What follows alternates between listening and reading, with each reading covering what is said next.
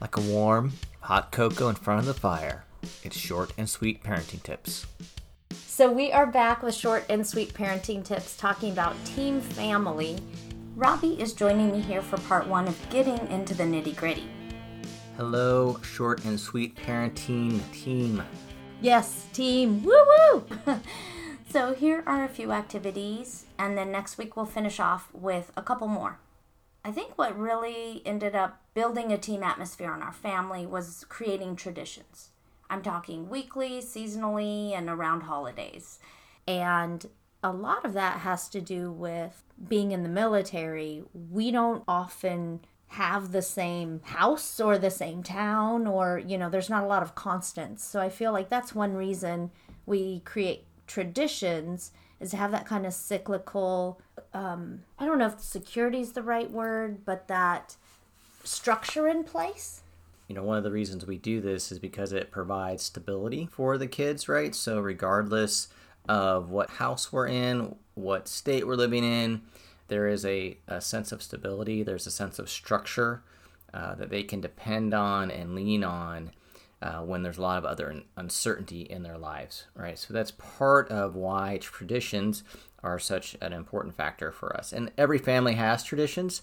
And so I'm sure if you were to look at your family, you would be able to point to the traditions that you all look forward to or that you do, whether that's over the holidays or whether it's a summer vacation or a particular event that you do on a regular basis.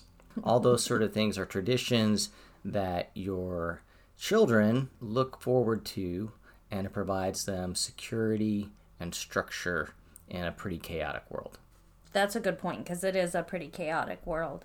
The ones we're going to talk about now are a more regular rotation, like a weekly type thing or a regular basis. And we touched a little bit when we were talking about being intentional about setting days aside and planning ahead. Uh, but these are things that kind of always have space in our calendar so much that some of them we don't even write in our calendar. It's just an understood. So the first one is that every Sunday night we do a family movie. And so we rotate, right? This is part of the fun is that we rotate mm-hmm. who gets to pick the movie and then we also rotate who gets to pick what sort of food that we're eating and usually that's some kind of a takeout or to go type of option and then it just rotates. So this weekend it's Brooks', Brooks choice, choice, for the movie and your choice for the oh food because we we always kind of have it where if, if you did the movie last week, you would do the food this week. This tradition has been going on since right around the time you deployed. Years. Years, yes, like 2012. Almost nine years we've been doing this, and we honor this most Sundays um, it's kind of our sacred family time where we we set that time aside and yes there are exceptions but on a regular basis we don't entertain anything that can be scheduled during that time regularly. And we i remember when we moved to germany we were living in a german hotel and we still did family movie. We went to the lounge military lounge and we plugged in the crudes i think and and got whatever German takeout down the street. And so, you know, this this is a nice portable one. I think that's another yeah. another good thing about it. Yeah, and it's good, and the kids get to pick. And the the rule is, you know, you have to be engaged during the movie. So even if it's not your pick, we're all watching the movie. And so uh, I have seen my share of My Little Ponies and Bratz, Bratz, Bratz. and uh, but uh, and the girls have seen their their share of movies that Anne and I grew up on as well, and so it's just a way to kind of continue the different uh, traditions that span generations. The guideline is that the movie has to be appropriate for everyone who's watching. Some of the movies, even Robbie and I grew up on, are not really appropriate all the time. One other note, just kind of this is how our regular rotation works, the girls' weekly chores need to be done before family movie on Sundays. So they know that Sunday is their deadline for homework and for weekend chores. And I discussed chores at length in a previous podcast, but that's kind of their deadline. And that's what keeps us from getting behind on chores. Everyone kind of understands that's what they're working toward. Again, there are exceptions, but that's kind of the general rule. All right, moving on to the family activity. And we did that for a while uh, during a season where I think you were pretty busy and you would work a lot on Sundays. And we weren't weren't leaving town very often. So what we would do is have a weekly activity Saturday afternoon and we would take turns again, you know, take turns and, and rotate who would choose the activity. I think I did quite a bit of we were living in a different town then. I did quite a bit of research as far as indoor activities, outdoor activities, so we could kind of look ahead of time. Then you're not drawing a blank as far as, uh, what do we do? You know, we're tired of going bowling or whatever. You know, I just, if you can search kids' activities to do in whatever your town is, um, that that's a good start. Yeah, Groupon's usually got some interesting things. You can Right. take a look at what's in the kind of the weekly free magazines to look at. Um, you can take a look at different websites just to see kind of what's going on in the community and, and find things. So it doesn't even have to cost anything. Many of them could be free.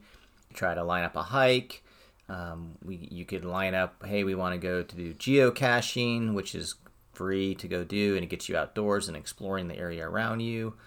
Um, another idea is to check with your convention and visitors bureau because I know in the town where we lived, where we did these afternoon activities, the convention and visitors bureau they had a whole list of kids' activities, some of them free, some of them cost, and so uh, th- that's a really good resource too. Agreed. Yeah, and I think we would usually tack a snack on. We we would do it in afternoons between lunch and dinner, so we wouldn't necessarily be eating out. So that was part of it too. But usually it would incorporate a snack somewhere in there. One of the activities we enjoyed doing in that town was a coffee place that how would you describe it? it was a place to go in and, and do gaming is really what it was it was a gaming um, Board game. I mean not like video games. Not just video wanna- games right so it was a place to go and play games with your family or with friends and they had a little coffee bar and they had little snacks and you could pay by the hour and so you could go try out different board games or card games or uh, you know things that maybe you didn't want to go pay $50 to buy the board game so you could go try it out and see if it worked for you Yeah, yeah. So that and it was indoors, so it was kind of an all weather an all weather activity. right One other thing about family activity, a criteria we had was to actually be active and kind of play as a family. Not every time, but that was a focus and kind of a goal. That's true. I mean, we went and did some uh, indoor rock climbing as another one that we did. A lot of tramp- jumping and trampoline places that we've been to. So yeah, Hiking, like you said. So, uh, thank you so much, everyone, for listening. I hope that this gave you some food for thought to see if there might be a tradition or a way that you can use activities to just kind of in- increase the closeness and the team atmosphere. And next week, we'll finish off suggestions for activities and traditions that might spark some ideas for you and your family. So, thanks, Robbie. you're welcome, Anne. Short and sweet parenting tips, fresh ideas in bite sized portions.